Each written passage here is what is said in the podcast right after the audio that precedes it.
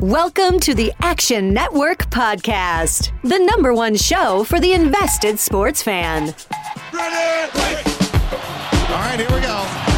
From the 10, throwing end zone. Spectacular catch. They're saying it's a catch. Touchdown. You see, most gamblers, when they go to gamble, they go to win. Oh my God, that's incredible.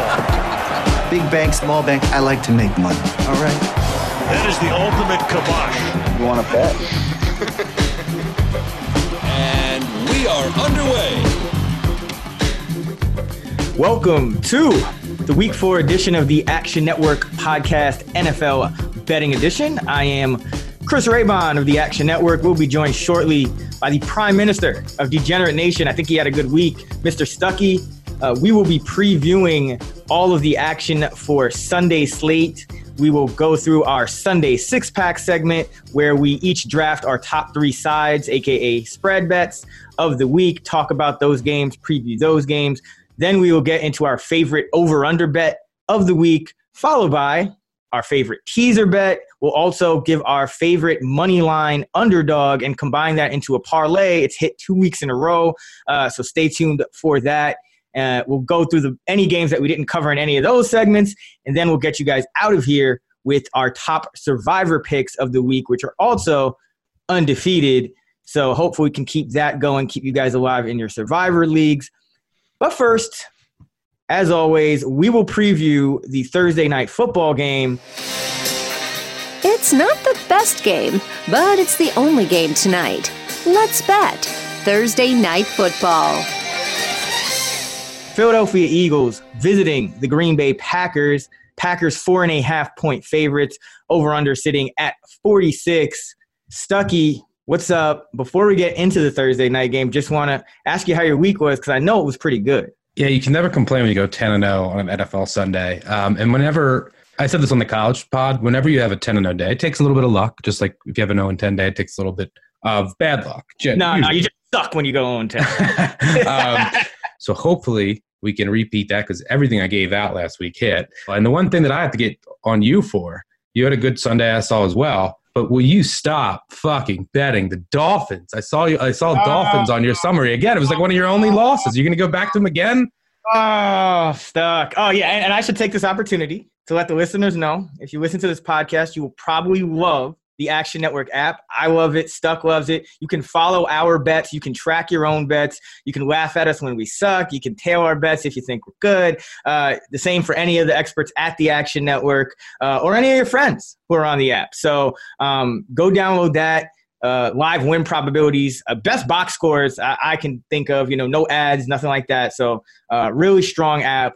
Go download that. Of course, go check out all of our NFL betting content and content for every sport at actionnetwork.com. But yeah, the Dolphins game, uh, that wasn't smart by me. I mean, I, I honestly, I mean, they should have covered. I, probably they just they just dolphined it. Overall, can't complain. Went 14 and three uh, on the early slate, uh, including props uh, more closer to 500, uh, you know, on the later slate. But uh, good week for me, and also number two in the Fantasy Pros Fantasy Accuracy Ratings contest through three weeks. I'm feeling good. You're who, feeling. Who loses a bet on a Sunday? Scrub.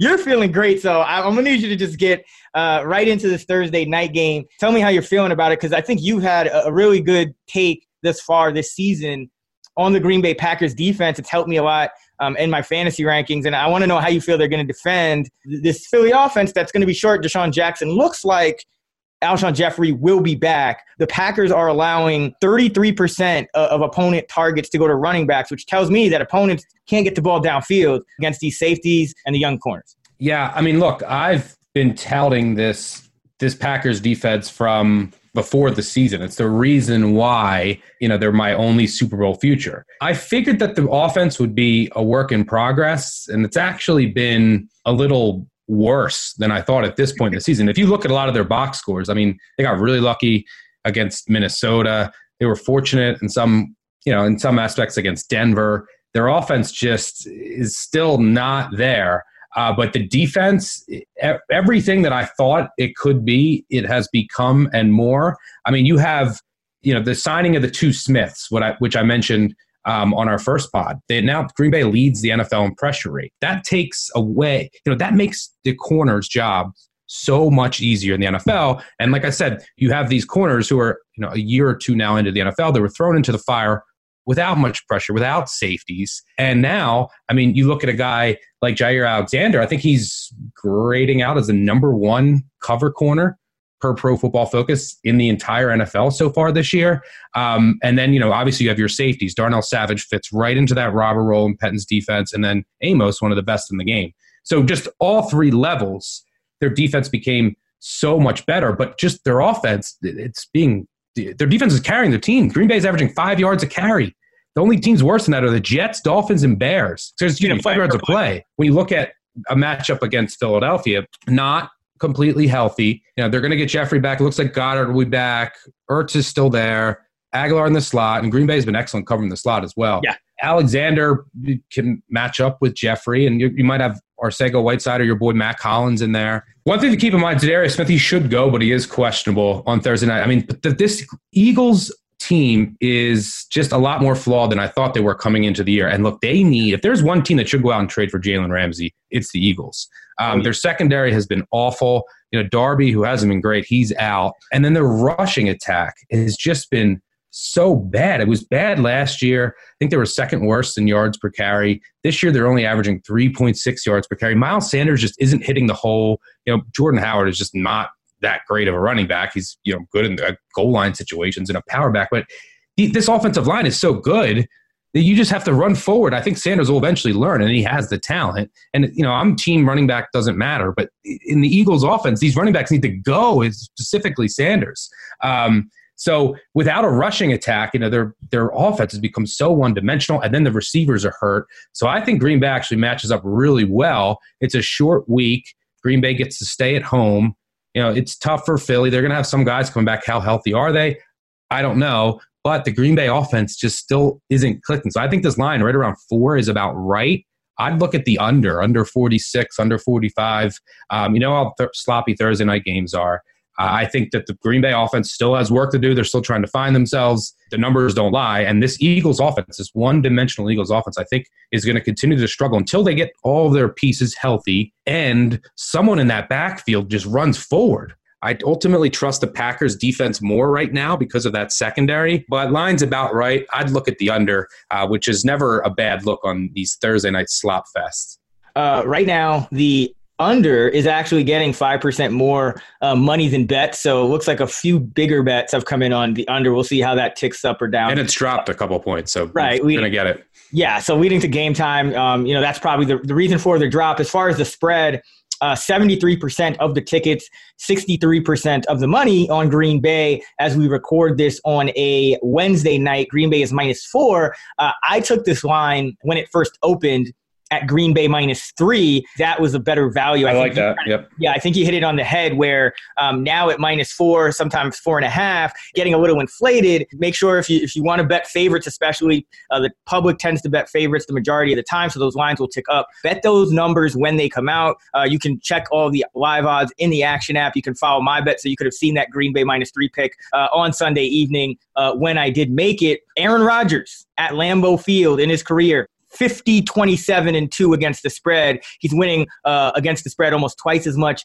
as he's losing. Uh, and home favorites on Thursday Night Football 70, 45, and 1 against the spread since 2003. And I think that's just because when you're on a short week and you're the inferior team, it's tough to go on the road and, meet expectations and, and, cover that spread. So you usually do still get some value. And I think that's why this line is starting to inflate. Uh, but you usually do still get some value uh, betting on these home teams who are favored uh, on Thursday night. So I do like the Packers in this game. If the Eagles are, are dinking and dunking, that's not the way they want to play offense because, as you mentioned, also not very good running uh, the football. Now it's time. Here's this week's Coach's Pep Talk, courtesy of PJ Fleck, dedicated to the Philadelphia Eagles running game. I mean, will someone just follow a trail? The holes are there, and no one will just run and take them. You know what they haven't met about you? They haven't met your heart. They haven't met your spirit. They haven't met your soul. If they gave me one word to describe you right now, man, that would be a trailblazer. You know what trailblazers do?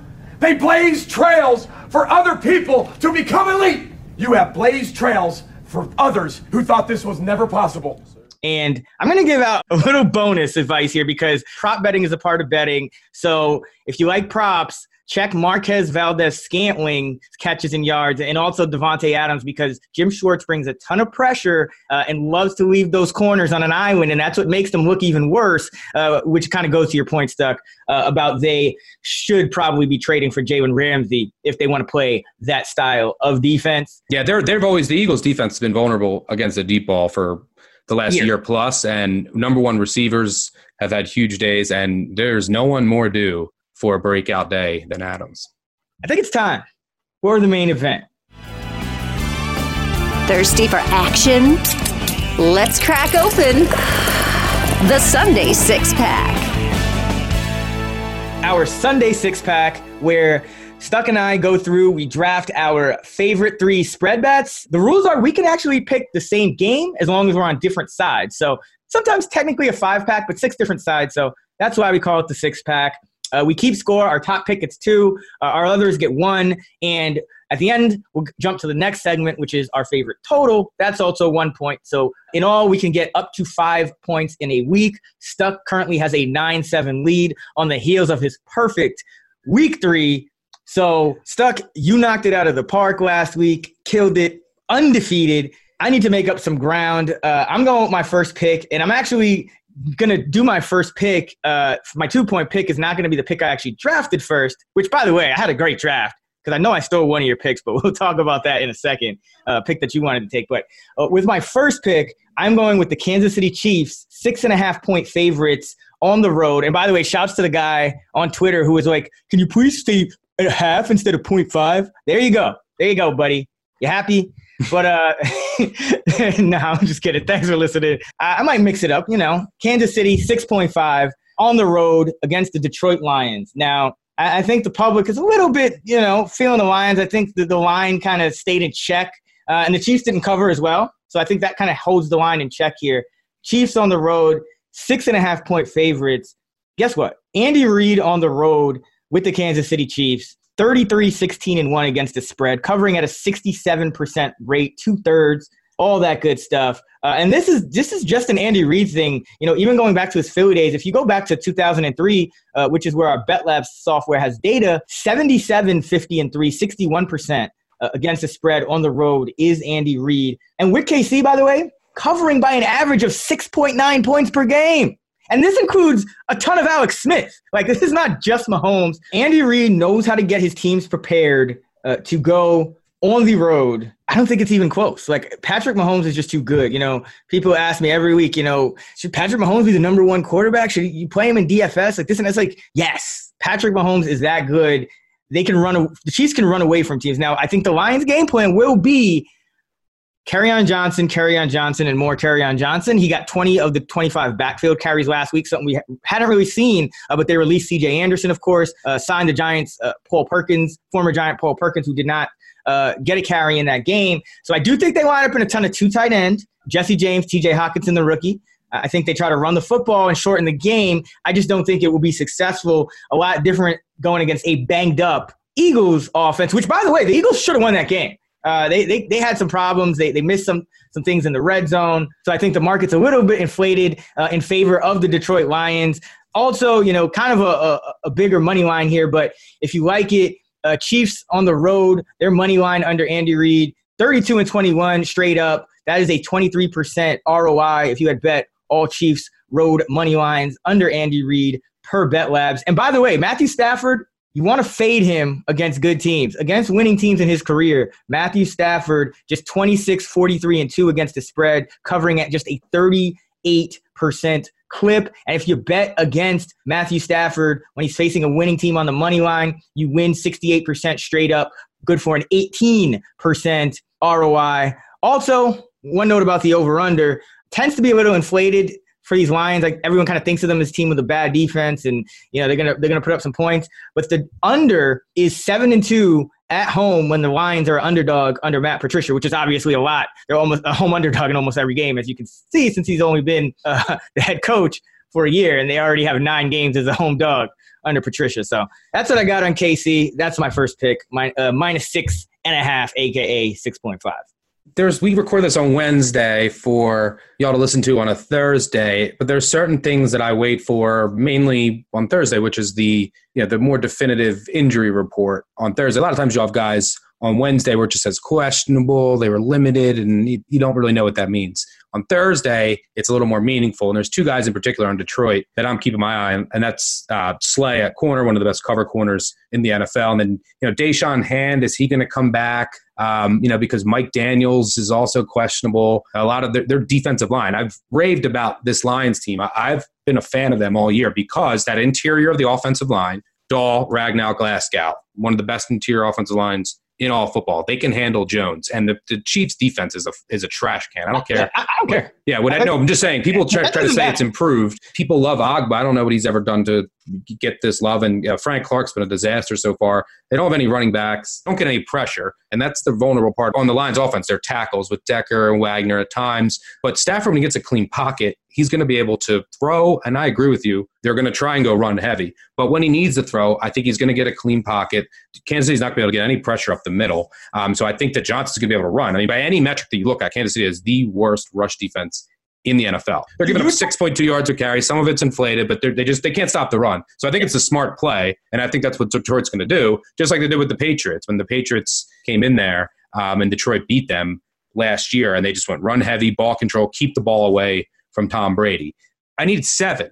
Now, if it's at six and a half, I don't want any part of Detroit. But you know, betting the NFL is all about getting key numbers. If it's at seven, that's huge because you're down 14. If the Chiefs are up 14 late, that's a blowout on the road, a good win. But if there's two minutes left, the Lions are going to go down the field and score, just like the Ravens did. That's why I feel much more comfortable with seven. But some of these injuries on the Lions side, I need to watch. And on the Chiefs offense, it doesn't really matter. Uh, yeah, again, I, I'm not a big betting favorites, especially more than like minus three. Uh, but the Chiefs, number one, they do this under Andy Reid. It's just what they do. They go into other people's stadiums and and they blow them out. Essentially, I mean, they're covering by a touchdown.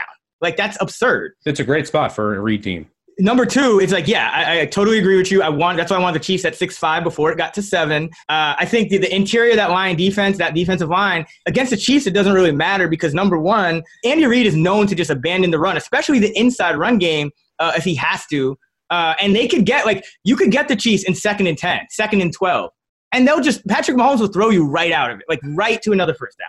Darius Slay, he could match up with Sammy Watkins every play. Sammy Watkins will have five catches for 80 yards. Like this is just what the Chiefs do. Patrick Mahomes is too good. He's making Demarcus Robinson and Mecole Hardman, who's three games into his pro career, into stars with Tyreek Hill out. Like they're not missing a beat. Mahomes threw 50 touchdowns in career starts two to 17. He's getting better in year two, on pace for another 50 plus.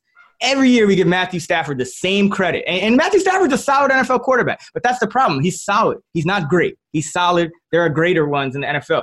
Every year we give him this credit. Matthew Stafford, if he just gets a clean pocket, if he just he can keep him in the game. And guess what? He doesn't cover. He just doesn't cover against good teams because the Lions do not score enough points and their defense is never good enough to hold teams down enough. I would actually take it at seven, I, but I don't want it at like anything greater than that. And it is moving uh, towards seven. Have seen it at seven at some books. So if you do like it, uh, I would jump on it. Chiefs now. If you like the Lions, wait closer to kickoff because I think this line will move uh, in the Chiefs' direction. But Stuck, let's get into your number one pick because I know you're trying to keep up this this undefeated streak. My first pick is a terrible team. Um, I'm going with a terrible team once again. I feel like every week my first pick's a terrible team, but whenever I'm uncomfortable in the NFL, I tend to think I'm doing okay, and that is the Raiders plus seven against the Colts. Look, I know that there's tons of injuries at li- their linebacker positions, which is something I'm keeping my eye on because with injuries at linebacker and you're playing the Colts, their rushing attack with Mack and their offensive line and how they throw to their tight ends and the Raiders struggle to cover tight ends,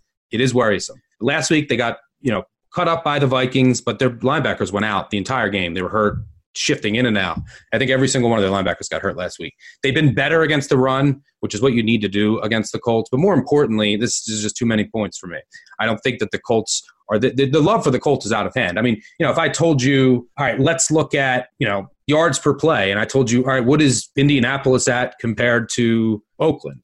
Right, you would say, I don't know, Indianapolis is probably a lot better. I mean, no, Indianapolis is five seven. Oakland is five nine, actually a little better. Neither of these teams are great, is what I'm going to get to.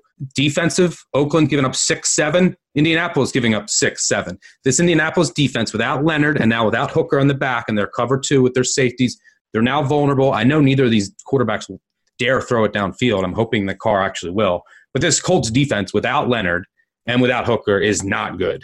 The Raiders will be able to run it. The Raiders will be able to utilize Waller over the middle. It, it's just this, these safeties are so important, and especially Hooker. He's their best player in their defensive backfield, and then Leonard's their best player overall. So I just think this is too many points. Catching seven here. You know, Colts off a win. They have the Chiefs on deck. It's just a little bit of a flat spot too. Um, I think it's seven. You got to take the Raiders, and that's who I'm rolling with.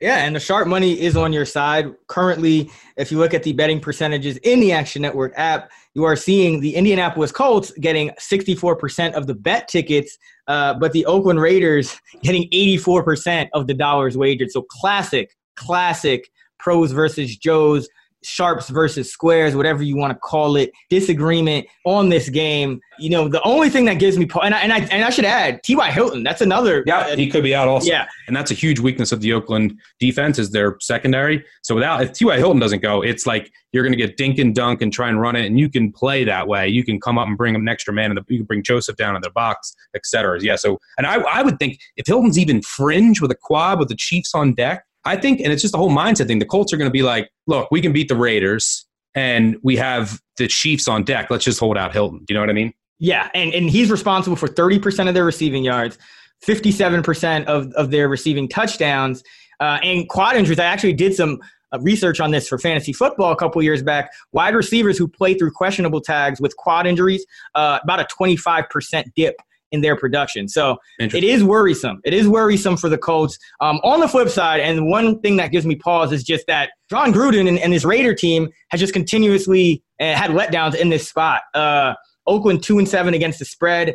Uh, as a visitor under Gruden in this current era, 0, 0 for 4 in their last four. And meanwhile, Indianapolis, the one thing I will say uh, for, for, for them that they have going for them is Frank Reich, incredible schemer, incredible coach, I have no doubt that he will be able to to, ha- to draw up some plays to outsmart Gruden, even with Hilton uh, banged up or off the field. They had a beautiful call last week uh, against the Falcons where they had shown a ton of uh, when, when uh, Nyheim Hines, the running back, goes in motion and lines up out wide. They, they had shown a ton of screens the first two weeks. Atlanta defense calling out the screen when they do it in week three, uh, and they run a wheel route behind it, fake the screen, uh, and Zach Pascal goes untouched uh, into the end zone, wide open by 10 yards. So I think Frank Reich, if you if you're looking for a coach to kind of overcome some of these obstacles, it is Frank Reich. Indianapolis is six and three against the spread as a favorite under Reich. Kind of, you know, that's the only thing that worries me. Uh, but but I the sharp money is on Oakland side. I'm probably not going to end up touching this game just because I, I have a lot of respect uh, for Frank Reich. Hope you're enjoying this great Action Network podcast. I want to make sure you know about the Locked On Podcast Network. Locked On has a daily podcast on your favorite team. Welcome to you, Locked On 49ers. You are locked on to the Dallas Mavericks. Welcome, everybody, to the Locked On Lakers podcast. Let's go. Locked On podcasts are hosted by the local experts who know your team better than anyone and give you the inside scoop. So go to your podcast app and search Locked On, your favorite team. Subscribe to your Locked On podcast uh, going to go to my number two pick. That will be the New York Giants, uh, minus three at home against the Washington Redskins team on a short week. You can find this line usually at uh, at Good Juice. I think I got it at minus 105. I'm seeing it at even money at, at some spots. So, uh, you know, this is one where I think a lot of people are going to be looking at the trends and looking at Shurmur. He's one in seven uh, with the Giants against the spread at home. But remember, that's what Eli Manning at quarterback. And I think Eli Manning had a lot more to do with that. Um, Eli Manning had struggled to cover uh, at home going back multiple coaches. Uh, so I think, you know, with Daniel Jones, Daniel Jones gives them gives, is going to give the Redskins problems because they're on a short week. We saw what Mitchell Trubisky did to them, carved them up for three scores. Daniel Jones accurate down the field and can run with the football especially on a short week, that gives defense problems because they can't just man up and say, hey, okay, we'll put Norman uh, maybe on Shepard and shut him down, and then all we got to worry about is Engram uh, because because Barkley's out. But you play man coverage, Daniel Jones is going to run on you. We saw that against Tampa Bay. Scores two touchdowns, including the game winner when they're in man. If you if you stay in zone, if the defense is just not quite talented enough uh, to deal with a quarterback that can throw the ball accurately down the football field, so I think he gives them problems, uh, you know, in a similar way that Mitchell Trubisky gives them problems. And I think long term, Jones probably probably going to be a better quarterback uh, than Mitchell Trubisky. Where I really think the impact is going to be felt uh, with Jones against this Redskin team is on third down because the Giant, both these teams are 23-24 in the league in, in third down conversion percentage, but uh, Washington 23rd, Giants 24th. But the Giants, 5 of 26, 19% And Eli Manning's two starts, 6 of 13, uh, 46% in Daniel Jones's lone start. That, to me, is a difference in the game. I think both of these teams have advantages in the pass game. Both of these defenses ill-equipped to handle each other's pass games. Uh, I think the Giants will will throw the ball, especially with uh, with, with Saquon out. Uh, but uh, the Redskins don't really have a running game right now. Adrian Peterson, by the way, he was. Did you see? I don't know if you saw that game Monday night, but they had Chris Thompson in at like on like a goal line play. It, it, he was peeved. Uh, I saw somebody uh, reading a comment section of, of, an article in the Athletic about the Redskins about that game, where, where somebody pointed out that Dwayne Haskins was kind of all game just you know doing those conversations where you kind of cover your your hand your mouth with your hand. And just that team really like the chemistry i don't think it's there. On air there monday night football commentators essentially calling for gruden's job pointing out over and over how his job security is just not there I don't like the spot for the Redskins on a short week uh, against the Giants team that will still be bad on defense. But I think at this point, with Jones as the starter, I think I think these teams are even on paper. If it was Eli Manning, then I'd say yeah, Giants probably favored by one point, if that. Uh, you're being generous, maybe two. You're being generous, but uh, I think they're even, which which which I'm happy to take that minus three with favorable juice. Yeah, I, I just love the overreact overreactions and swings in how the public, you know, in quotes, views things that happen in the NFL from a week to week basis. Daniel Jones was like a, a, joke for a lot of people. You, oh, the Giants drafted Daniel Jones; he's going to suck. And then he has one game against the Bucks, and then all of a sudden, everyone's well, saying, no. To be fair, listen, to be fair, I'm, the preseason, the preseason. I he looked in the preseason. I'm yeah, just saying. Okay. Still, people. I'm talking in general, not everyone. And then all of a sudden, it's we're christening Daniel Jones and the Giants, and who cares that Saquon is out? It's Daniel Jones. I still need to see more. I mean, look, Marcus Mariota did the same thing. He had went 13 to 15 for I don't know 300 yards and four touchdowns in his first start. Um, and I don't cover a lot though. The Titans, oh, like the Titans have been nine and seven for like every year. Like they cut, like they always cover when you don't like you know what I mean? Like it's not like but the still, Titans Marcus like Mariota has not gotten any better, and He's everyone not. thought he was going to and be they a still star. and they still go nine and seven every year. Yeah, but everyone thought he was going to be a star from that. So my point is just everyone needs to pump the brakes. I don't know if Daniel Jones is going to be great or not. But I need to see more, is what I do know. Um, and I also know, like you said, both teams can't run the ball. I think you're going to see each team come out and throw it. Both secondaries are trash. Mm-hmm. I mean, Josh Norman is trash. They have Nicholson running that deep safety for the Skins. He's terrible. Collins can guard the run, but he can't cover anybody. Giants fans know that. If you look at a lot of the metrics for coverage, it's like Jenkins and Baker, the two worst um, in the NFL. And then Norman is not far behind. So it's bad. So I think both teams are going to be able to move the ball through the air, which makes me want to look at an over. I think it's pretty much a coin flip game, you know, so at three, it's about what I make it with Giants home field. Maybe, you know, with a short week, the skins have as Gruden lost the locker room. I don't know. It's possible. You make some good points, but um, if this got the three and a half, I would actually look at the skins. At two and a half, I can see your point for the Giants. All right, for my second pick, I'm going Circle the wagons plus seven and a half with the Buffalo Bills. The Bills make me wanna shout, kick your heels up and shout, throw your hands up and shout, throw your head back and shout. Come on now, the Bills are making it happen now. Look, this Patriots defense, I think, is the best defense in the NFL, and it all starts with their secondary you know, their corners, they can man you up, slot, outside. Gilmore's probably the best man cover. And then their safeties are really good. They don't let anything up behind them. And then they can scheme and play to the run and, you know, bring pressure. Everything is working. Now, granted, it's not as good as it's looked. They've played three dumpster fires, three teams that have not had a win. Bills have also played three dumpster fires. But the Patriots defense, no matter how you slice it, is elite. So is the Bills defense. I mean, we can go back to the beginning of last year. They've allowed the fewest passing yards of any team since the start of 2018. They also have two elite safeties in Poyer and Hyde. They don't let up anything big down the field. I think they've gone 30 straight games or something without allowing a 50 yard pass. Uh, which is the longest in the NFL, obviously.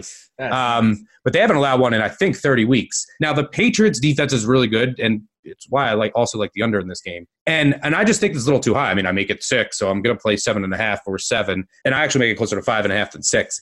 Look, the, I just think it's going to be a dogfight, and the Patriots offense. This this Patriots team to me, you know, it's different without Antonio Brown.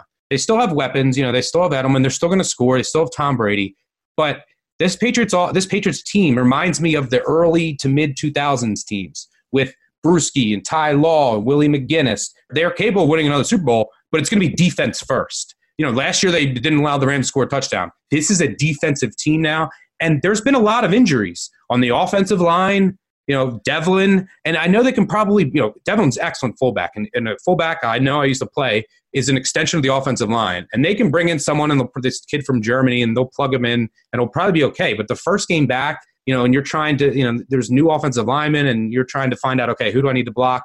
And the Bills' defense is good on every level. Um, so I just think this is too many points at home. I don't know. You know, Buffalo. Allen's going to make a couple plays with his legs because New England does play man more than any other team in the NFL. I think it's a dogfight. You know, you might see a special teams play. You know, and I think it's like twenty to seventeen. Pats probably find a way to win. So I'll take the seven and a half seven with the Bills in this matchup of three, two, three, no oh teams. And by the way, Brady, I believe, is 30 and three in his career against the Bills. Granted, there's been some terrible Bills teams. He has more wins in Buffalo since 2001 than any Buffalo quarterback.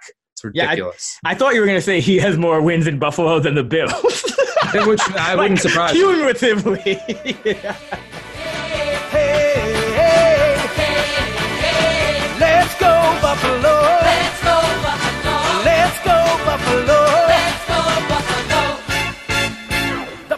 Make me wanna shout. Oh man, yeah, exactly. I agree with all your points. Haven't bet the game yet because I think the line will continue to climb. And uh, this is an interesting one because I think you kind of hit it. I think the line should be closer to five and a half, six. It opened at six and a half, seven at most books. And I think that's because they know the public loves the Patriots. So they always shade that line, the Pat's direction. And right now you're seeing, if you look at the Action Network app percentages, 82% of the public betting on the New England Patriots, but only 74% of the money. So that tells you that some of the bigger bets are coming in on Buffalo already. Uh, but obviously at that 82% ticket count, not enough to move the line in the other direction. So I think it might keep going. Uh, I'm, I'm wondering if it gets even past 7.5 to 8. Uh, if not, I'd be happy to take it at 7.5. It's still at 7 at some books says we record this at 7.5 at others. But uh, I think the Bills uh, are the sharp play here, even though they failed to cover uh, last year in both meetings. Uh, it's just it's just a tough spot for the New England Patriots, and this is a very good defense to be getting uh, that many points at home. And I do like this this call. And, and one thing I'll point out before we move on, I, I mentioned they opened at the Patriots opened as seven point favorites in, in, a number of books. Underdogs who open plus seven, and, and then the line moves away, as in the line goes seven point five eight or higher. 51 and 37 against the spread 58% cover rate so usually that seven that's a key number when you're getting when you're getting points past that seven usually a good spot to take the underdog. So yeah, before you go, I just want like I I, I want to point this out is that the way that you beat Brady anytime, and we've seen this when the Ravens have done it a few times up in up in Foxborough in the playoffs. You have to hit him. You have to pressure him. If you if you let him sit back there, he's going to pick you apart, regardless of who he has at receiver. And you have to be able to cover. And the Bills can cover and they can get pressure on this Patriots offensive line. And they don't have a tight end. People forget this, and they played a bunch of cupcakes. But I think Ryan Izzo is going to start a tight end. Um, they still don't have a tight end in there that's really reliable. That's going to be a game changer down the middle of the field. We're going to make it really tough on this Patriots offense, just like the Patriots defense will make it tough on the Bills. Mm-hmm. Uh, so go ahead. Your next pick. I am going with my next pick with a pick I know Stuckey wanted to take in our draft, but I kind of got beat him to it. We hold the draft right before we come on on, on air, and I got Tampa Bay plus ten uh, against the Los Angeles Rams. And you know, at first, I, I maybe it kind of doesn't jump out when you're getting a team at this number plus 10 it's a key number you can lose you know 31 21 34 24 any something, something like that this has been a magical number to get. If you get underdogs by nine to 10 points since 2015, 37 and 7 against the spread.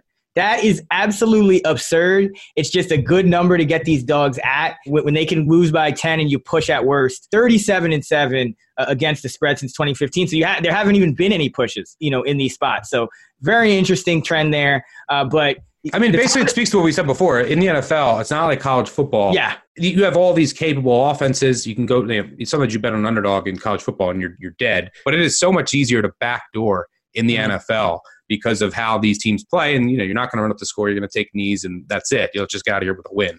Yeah, no, that's a great point. And the Los Angeles Rams, you know, good team. Good teams tend to be overrated, especially as home favorites. You kind of see that uh, with LA under Sean McVay, just seven, eight, and one at home uh, against the spread under McVay. Meanwhile, Bruce Arians, meanwhile, has been one of the most profitable coaches to back in the National Football League. All time, he is 52, 41, and 2. That's a 56% cover rate uh, against the spread, 24 and 18, 57% as a dog, uh, and 15 and 10, 60% off a loss. This team will be competitive. Remember, they were up big against the Giants. And I think first thing I want to point out about the, the Bucks and like why the line is so big, and you know, there, there are models out there that these Vegas guys are using, and they're all fried right now because the Bucks lost to a Giants team that was terrible in weeks one and two. Like, regardless of how good you think Jones is going forward, I think we can all admit that he's better. They're better with him than Eli Manning at this point, just because he gives them something on the ground. Um, regardless of what you think of his, you know, his accuracy or whatnot, which I think is better at this point as well. But the Giants are, are one of the worst teams in the league. So when you lose to a, a team like that, uh, it, it hurts you when, when, when these when these numbers come out.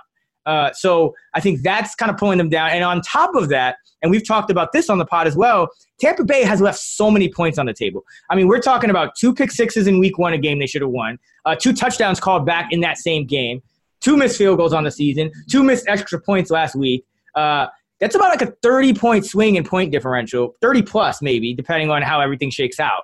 So this Bucks team is just getting hit in everyone's models. Um, if you're not careful, if you're not really digging deep, you're, kind of just you know blindly saying you know the Bucks are 10 points, 11 points worse than the Rams. I think it's a little little less than that.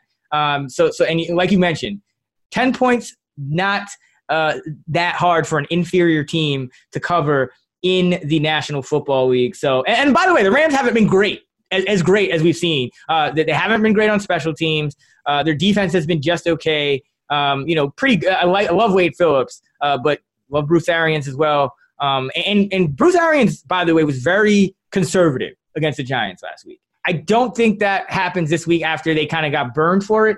And Jameis Winston is a guy who he can turn the ball over, high variance guy, high range of outcomes. Sean Koerner actually recommended Giants money line last week because of that. You know, rather than bet on the the Bucks as a favorite, take take Daniel Jones and the Giants on the money line because Winston could easily lose the game for him. So you hate that when when the Bucks should win and they're a favorite. And you like that though when they're trying to cover a big spread because if he doesn't turn the ball over or he hits a deep shot or something like that, it works in your favor. Case in point, Winston 5 and 12 against the spread in his career as a favorite, but winning record 21 17 and 2 against the spread as an underdog. So, like the Bucks in this spot. Yeah, I love the Bucks. Um, the Rams defense has actually played really well, and they, they, if you look, and a lot of it I think has to do with Marcus Peters, who might be healthy. He might be getting, you know, He's better used with to the scheme. Yeah, I mean, Yeah. and, and put Talib back, it helps a, a, a ton.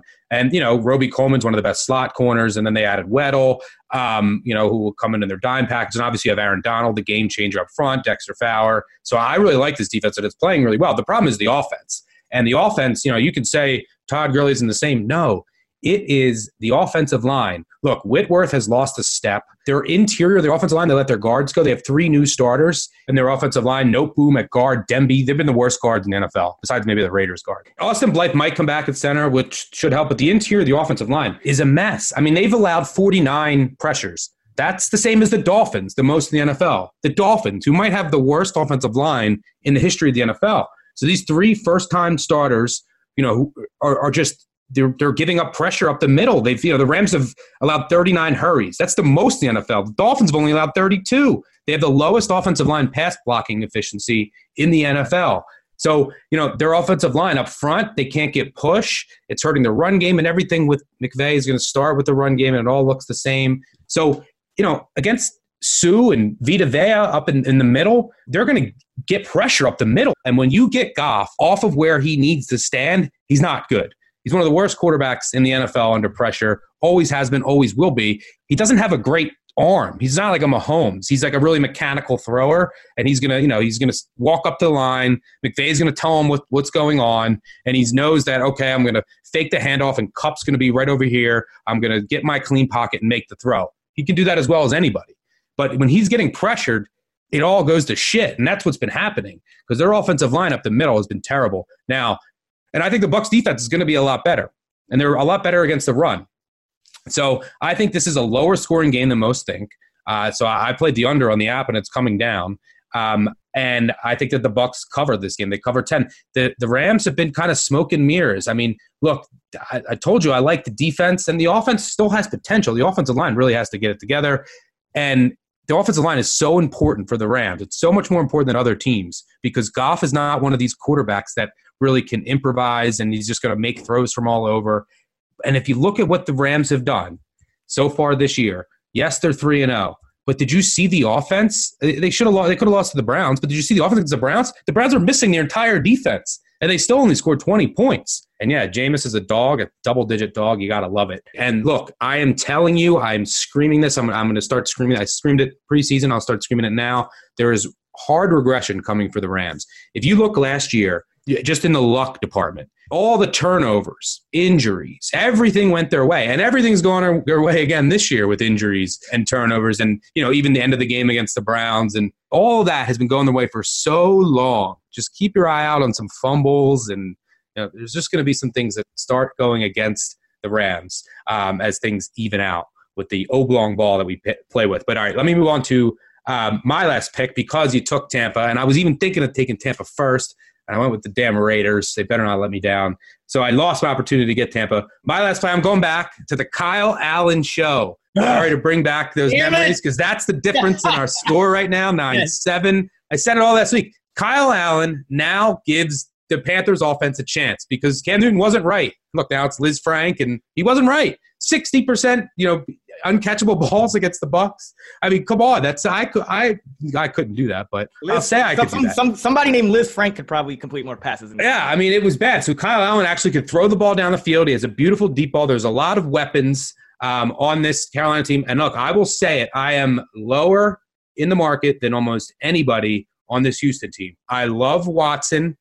I love Hopkins. How can you not? But I still have questions about their offensive line especially on the right side. I don't think Tytus Howard is the answer. Um, you know, and I don't well, think Zach Fulton at right now. guard. They're getting pressure. Carolina can bring pressure, and there's an aspect of this Carolina defense that not a lot of people are talking about. But James Bradberry and Donte Jackson are playing really well at corner. Hopkins is still going to get his. All the receivers are still going to get theirs. I think they can pressure Watson. I know he'll, he'll still make his plays. Oh my god! And on the Did other side, that one play though. Did you see that one play he made? Like, sorry to cut you off. That one play he made last week where he was like the jump pass touchdown, like across his body, disappeared into pressure, came out running one, running left, jumps, throws right, uh, 53 yard touchdown to, to, to, to, Jordan Akins of all people. Like that was, yeah. yeah. Watson will make his. The Texans second. Look, I don't, there's so many things I don't like about the Texans team. I don't like their linebackers. I don't like their safeties. I don't like any of their corners. Um, I, I don't like their offensive line. I don't like you know how they're running the ball. It's basically, and they're going to win games with this, but it's basically Watson and their receivers. And yeah. that's fine to win games. I then I think they'll probably win this game. But I think it's probably going to be a, a, field goal game. I love this Panthers team with Allen. I would have liked it also with Cam Newton if he was healthy and able to throw balls as he's capable of doing when healthy. Um, but this Carolina offense does have threats downfield. I think McCaffrey can have a huge game. Um, the offensive line, I think, is better than people give him credit for. Um, and uh, I'm going back to the Kyle Allen show at plus four um, in Houston, calling it here. Uh, Houston wins by a field goal on late, uh, ridiculous Watson heroics. Yeah, and and and, and you probably think I'm going to disagree with you here, but I actually totally agree with you. Uh, the reason I backed the Texans last week, you know, Deshaun Watson with that with that cover and win last week, now seven and two against the spread as a road underdog, seven eight and one against the spread in all other situations. The Texans are usually priced correctly by the market, uh, you know, except when they're at, on the road as a dog because again, passing just matters so much more than anything else aside from turnovers. And Watson's not really turning the ball over a ton. I believe he did have one in that game, but not a guy who turns the ball over. But uh, 9.4 net yards per pass attempt last week, uh, second behind only Mahomes. Even when Watson gets sacked, he's another one of those quarterbacks that can make up for it in one play. Like drives aren't over if you get Houston into a second and 18, and and, and that's the thing that you, it bears out. You know, when, when you're on the road and you're and you're getting points uh, at home to cover the four. Don't like it, but uh, I do agree with you that that is the play. Carolina is the play in this game uh, for all the reasons you mentioned. And Kyle, Kyle Allen, Kyle Allen, baby, good. he Like, looked great. yeah, and look, yeah. he from Arizona. He's from Scottsdale. He went out to Arizona, got that win over the Cardinals. This week, he's going to Houston, and he went to Houston, was benched at Houston. Revenge tour here. he looked great. Um, You got to give him credit. So those are our against the spread picks for this week, and that wraps up the Sunday six pack. Now on to our favorite total segment. You are going to get your favorite total pick first. Who you got? Uh, look, I won't make this long since I already went into it. Uh, Mm-hmm. I'll go Bucks Rams under. I think this Bucks defense is much improved against Bulls, and they're going to just pressure Goff to death. The Rams offense isn't right. Rams defense playing really well. They have the corners that can match up on the outside. Jameis will make some plays. Goff will also make some plays. They'll scheme up some plays. I just think 49 is too high. I'd play this down to 47. Uh, I think it's down to 48 and a half. So I'll go Bucks Rams under. Interestingly enough, I think the Rams D still has room for improvement. Like compared to their potential, like yeah, they they they, they kind of blanked the Saints with Bridgewater, but they gave up a, a lot of points to the Panthers. I thought that the Cleveland kind of shot themselves in the foot a little bit with kind of their game plan more than the Rams played well. I mean, they got to the quarterback, but it's like Baker Mayfield was just holding the ball, and like when he got the ball out, he was almost flawless. It was just that he was holding the ball unnecessarily at times. So I, I think the Rams D has room for improvement, but I I think that you might have to kind of decrease expectations a bit until this O line gets right. So, so I'm with you there. And another thing I'm with you is that game script that you kind of laid out for the New England Buffalo game. I bet the under 42 and a half. Uh, I, I think, you know, I'd bet it down anything above uh, 41.5, you know, for that key number of 41, because it's a totally different game when, when Tom Brady goes on the road to face Buffalo. Uh, Sean McDermott defense, as you mentioned, exceptional, not allowing the big play. Belichick and McDaniels know that. They'll dink and dunk. James White uh, and the Rex Burkhead probably will get a ton of catches. We've kind of seen the running backs uh, responsible for a large percentage of their offense in the last two meetings last season, which, by the way, uh, 25-6 New England, 24-12 New England, average of just 33.5 points per game in those two meetings last season. And talked about this last week, but like Josh Allen, we can't just be betting overs in in, in Josh Allen games. I mean, the, the reality of the situation is they know that they, that they cannot let Josh Allen drop back 40 times a game unless they have to. They have to limit the turnovers. Frank Gore is a guy who's a sustainer. That's why they let LeSean McCoy go. Sustainer, not going to get stuff for many losses, but not going to get many runs longer than 10 yards probably. Josh Allen unders 10 and 4 in his career, 3 and 0 in 2019. And New England, when they go on the road, the under is 18 and 7 since 2016. That is a 72% hit rate per Bet Labs. Under in both games last season, uh, 2 and 0 on the road against Buffalo in Buffalo's Sean McDermott era. So a lot of uh, trends and signs kind of pointing in that direction uh, of that under for me in New England Buffalo. Yep, completely agree with you. It's just that this Patriots offense with their injuries up front, now they're playing a real defense, one of the top five defenses in the NFL, in my opinion. Um, you're going to see that play out. Is this Bills Patriots game going to go over? I say hell no. Hell no, no, to the now, now, to the now, now, now, no, to the now, now, to the now, now, hell to the now, now. And now it's time for our weekly teaser segment. Oh, yeah. Six point teasers. Here's where we each pick our favorite two team teaser of the week. A teaser is when you are getting extra points for either a favorite or underdog. Usually, the standard is a two team teaser where you get six points uh, added to each team's line. So you get your payout is usually minus 120 instead of minus 110 or something like that. Uh, but you are, you know, kind of locking in uh, better odds. So without further ado, Stuck, who you got as your two team six point teaser this week? Yeah, if you haven't, check out my piece each week. I go into all the math on who and what you should tease and what you shouldn't. And, you know, don't tease across zeros like Cousin Sal. And, you know, there's a, a bunch of different rules that if you follow, you can profitably tease NFL.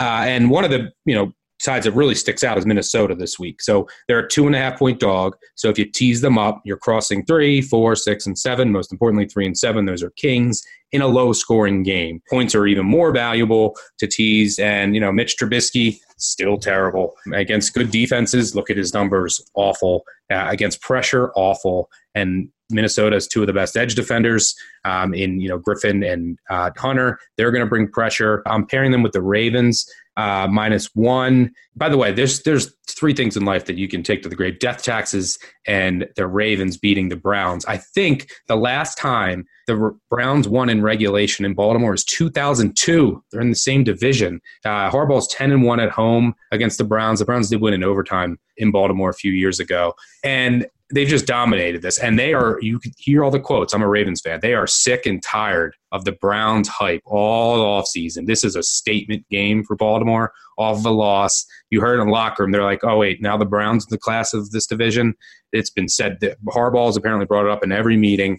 And the offensive line is a mess. All these injuries still in Cleveland's defense. The Browns are just a mess right now. So I think Ravens win this game, and I'll pair that with the Vikings. Baltimore just 10, 18, and 1 as a divisional home favorite under John Harbaugh. That's only a 36% cover rate. So I think you do want to get a better number with the Ravens. Don't know if they necessarily win by a touchdown. And they'll win by a field goal. Just take it from a right. Like, I like that call on the Vikings. They're actually in my teaser as well. Uh, I'm going Vikings plus eight five and Saints plus eight five. So again, hitting those key numbers three, four, six, seven. Zimmer actually covers as a road dog 16 and 11. Yeah, 59% against the spread in his career with the Vikings. Zimmer rode unders 25, 15, and 1, which again goes to your point that you want these dogs and, and, and to get some extra points. And I do think New Orleans able to keep it close with Dallas at home. Might even sneak out another win. I don't know. But definitely, even with Bridgewater, keep it close. I think they play conservative. I think they feed Alvin Kamara. Like th- this is the one team that, you know, if Dallas kind of is feeding Zeke, they can match that with their backfield with, with Alvin Kamara. He's getting 75% of the looks. That's unprecedented for him. Uh, New Orleans hasn't been a home underdog often under Sean Payton, but eight and three against the spread, 73% cover rate, uh, according to Bet Labs, as a home underdog. Are the Saints under Sean Payton 37, 24, and 2, 61% cover rate as an underdog overall under Sean Payton. So I think that, you know, the, the Bridgewater quarterback for Brees, yes, it's a downgrade for the Saints, but at home, uh, I don't think it'll be quite as tough through all those key numbers. Again, that, that three, that four, that six, that seven, but especially the three and seven. So going Dallas, New Orleans here, um, we're running pretty long. So let's go directly into our underdog money line parlay segment. Turning good weekends into great weekends. It's time for the Moneyline Parlay. Two in a row for underdogs, and that's like that's not easy to do considering it's two different people picking underdogs to win games outright. So I'm gonna go ahead and toot the horn for both of us on that one. Uh, of course, I'll probably jinx it. We won't hit one for the rest of the year. But Stuck, who you got? Uh, I'm rolling with the Titans look, this this Falcons team is a mess, and I think that the way they play defense, Mariota can actually have some success with his short passing. The Falcons just look underprepared. They always look underprepared under Quinn against these AFC teams. I forget his record again in this spot, but it's horrendous against the spread, straight up against these AFC teams that he's not familiar with. Uh, I think that the Tennessee offense actually matches up well. The Atlanta offensive line is a disaster. Matt Ryan just looks off too. I think Tennessee will have a shot to win it. It's a team that wins when you don't expect them to. You said that earlier. Mm-hmm. Uh, so I'm rolling with the Titans. Yeah, and to your point, Dan Quinn only 15 and 14 straight up as a home favorite. So essentially, this is a coin flip game. So you're getting value on this money line. And I am going for, for my money line pick with the Jacksonville Jag. the Titans are plus 175, by the way. Uh, Jaguars plus 150 at Denver. Kind of alluded to this before, but Denver is another team that's low key been a disaster uh, for a while now. Ever since they let go of Wade Phillips, you know, Gary Kubiak steps down. And look, he's back now, so who knows even why he stepped down. But they, they, they could have brought back Wade Phillips. They decided they didn't need him. That didn't work out. Their defense underperforming uh, pretty much ever since. 11 and 22 against the spread. They're not even covering, much less winning a lot of these games. So uh, I do not like the spot uh, against Denver because here's the thing. These are two teams that are going to rely on their defenses. They're not going to ask their quarterback to do too much. But I actually think Jacksonville has the advantage at quarterback at this stage. Gardner Minshew has been extremely accurate, completing about 70% of his passes.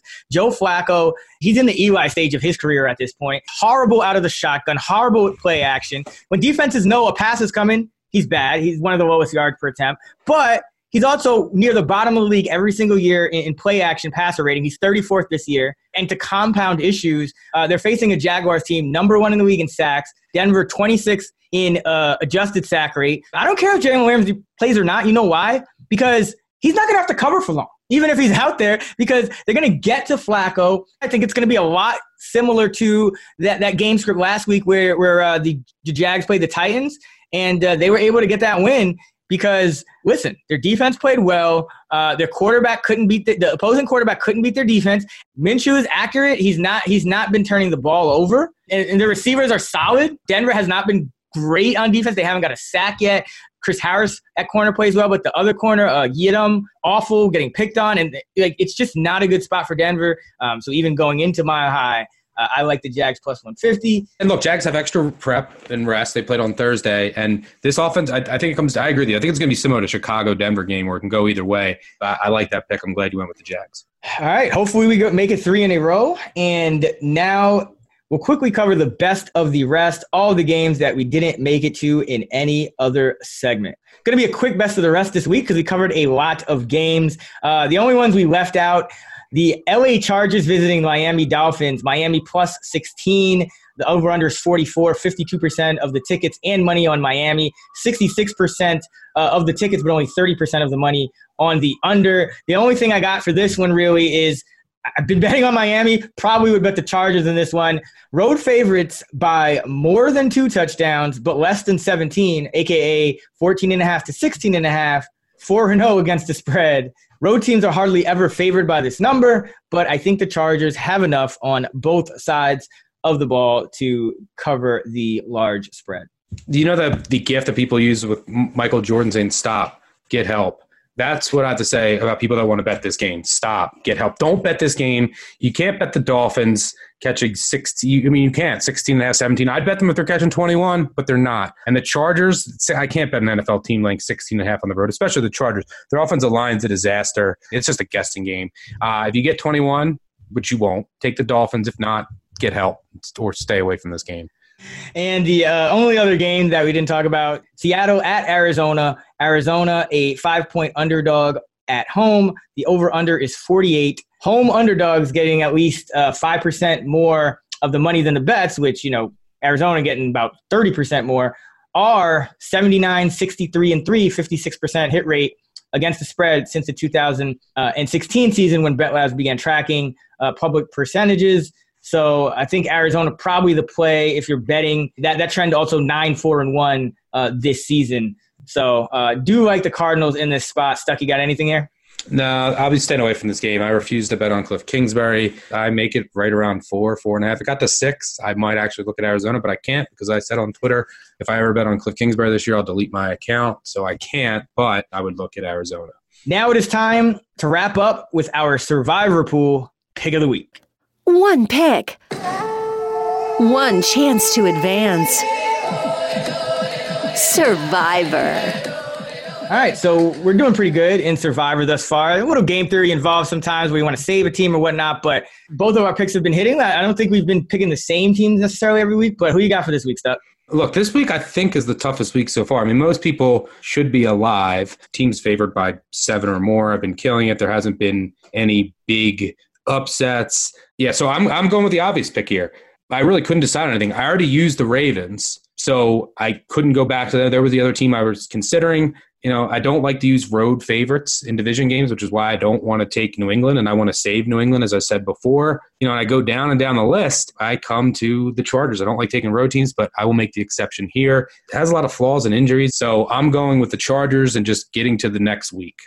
Yeah, I don't. I don't think that was hard of a pick at all. Actually, I, am going with the Chargers as well. I think when you look at that schedule, I really don't see another game, even against the Raiders at home, where I'd really want to use the Chargers. But they have a road game against Miami. They're favored big, by far the the safest pick of the week, and, and you're not going to use the Chargers. Rest at least you shouldn't be using the Chargers. Hopefully, we keep you guys alive. We keep it going. And this has been another edition of the Action Network podcast. It's the NFL Weekly Betting Edition. Until next week, we will be back. Make sure you go download that Action app. Hit us up, actionnetwork.com Become an Edge subscriber for all of our content. Lot to like at actionnetwork.com. For Stuckey, I'm Chris Raybon. Let's get this money.